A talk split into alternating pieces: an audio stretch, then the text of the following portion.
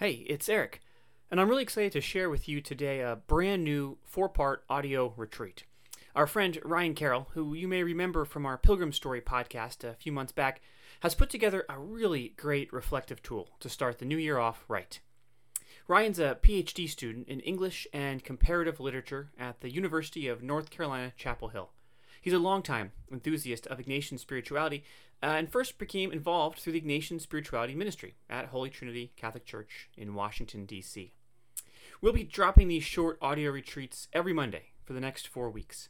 In each, Ryan invites us to reflect on a particular piece of Scripture in a very Ignatian fashion, and then shares with us his talent for writing, bringing us into the scene of his own prayer experience. Our hope is that by seeing how one person approaches imaginative prayer, you'll be inspired to practice it yourself. You'll hear another voice reading the scripture.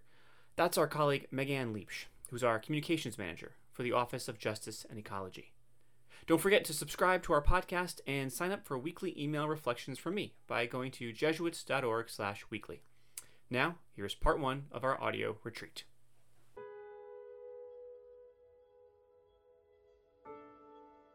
The following is an audio Ignatian retreat, which will aim to give you the chance to practice Ignatian contemplation, think on how God calls you, and see yourself as God sees you this new year.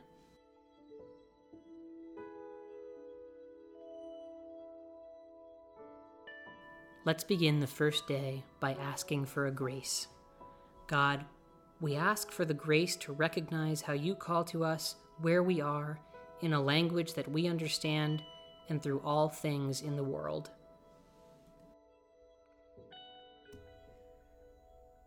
This reading comes from Acts chapter 2, verses 1 through 11. When the day of Pentecost had come, they were all together in one place. And suddenly, from heaven, there came a sound like the rush of a violent wind, and it filled the entire house where they were sitting. Divided tongues, as of fire, appeared among them, and a tongue rested on each of them. All of them were filled with the Holy Spirit and began to speak in other languages, as the Spirit gave them ability. Now there were devout Jews from every nation under heaven living in Jerusalem. And at this sound the crowd gathered and was bewildered because each one heard them speaking in the native language of each. Amazed and astonished, they asked, Are not all these who are speaking Galileans? And how is it that we hear, each of us, in our own native language? Listen to it once or twice. Notice the things that shimmer for you, and as you do, let God draw you into this scene. When the day of Pentecost had come, they were all together in one place. And suddenly, from heaven, there came a sound like the rush of a violent wind, and it filled the entire house where they were sitting. Divided tongues, as of fire, appeared among them, and a tongue rested on each of them. All of them were filled with the Holy Spirit and began to speak in other languages, as the Spirit gave them ability. Now there were devout Jews from every nation under heaven living in Jerusalem. And at this sound the crowd gathered and was bewildered, because each one heard them speaking in the native language of each. Amazed and astonished, they asked, Are not all these who are speaking Galileans? And how is it that we hear, each of us, in our own native language?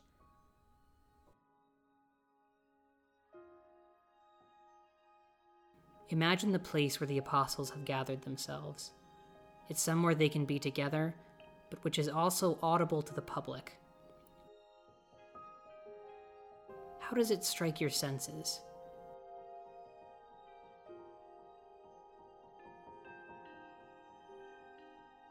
Is it warm or cold?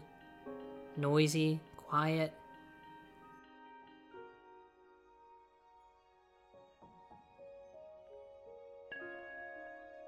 What languages and sounds do you hear?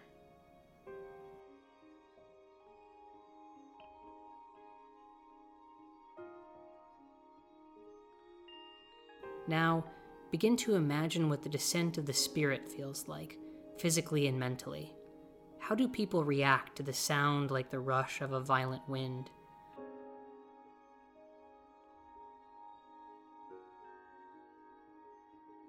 what are the divided tongues that rest on each person.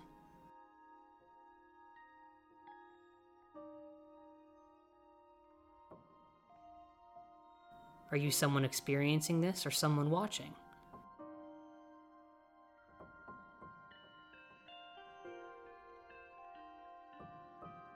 What emotions come up for you as this happens?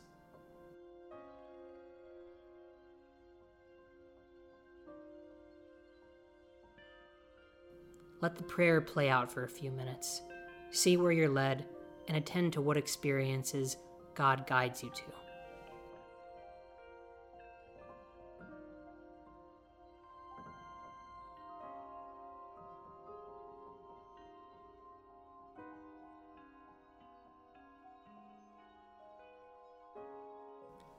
Now that you've experienced your prayer, you can hear how I experienced it.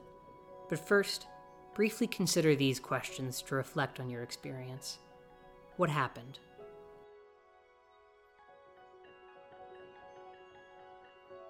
What was your attention drawn towards?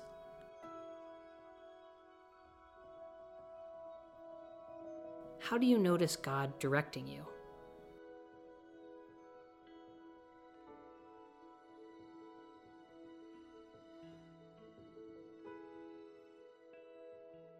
Now, here's my experience of this prayer.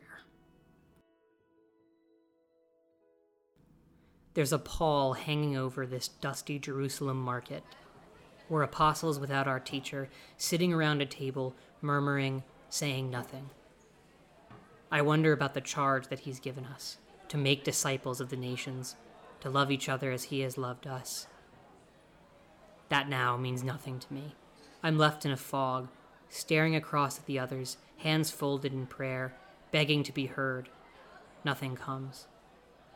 And then, from within, a gale wind roars. There's a burning heat on my tongue, and a desire like nothing I've felt before to speak from the depths of my being. I look across the table into my brother's eyes. I know his name is Thomas, but suddenly that seems insufficient. I speak, and I hear in my own mouth a language I've never heard before, but even as I speak it, I know exactly what it is.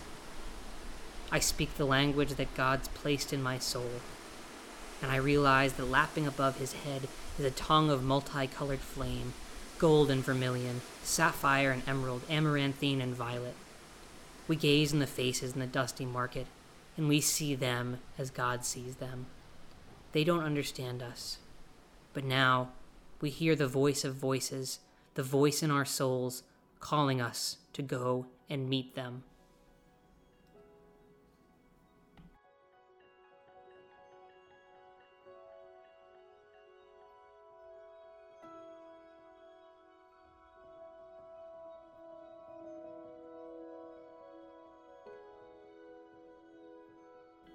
After this prayer, you might begin to have a sense of how God is calling you. Perhaps you'd like to listen more deeply, or to sort out what you've just experienced. To explore ways that you might be called, or to find out more about Ignatian spirituality, visit the Ignatian Year page on the Jesuit Conference of Canada and the United States website to learn more.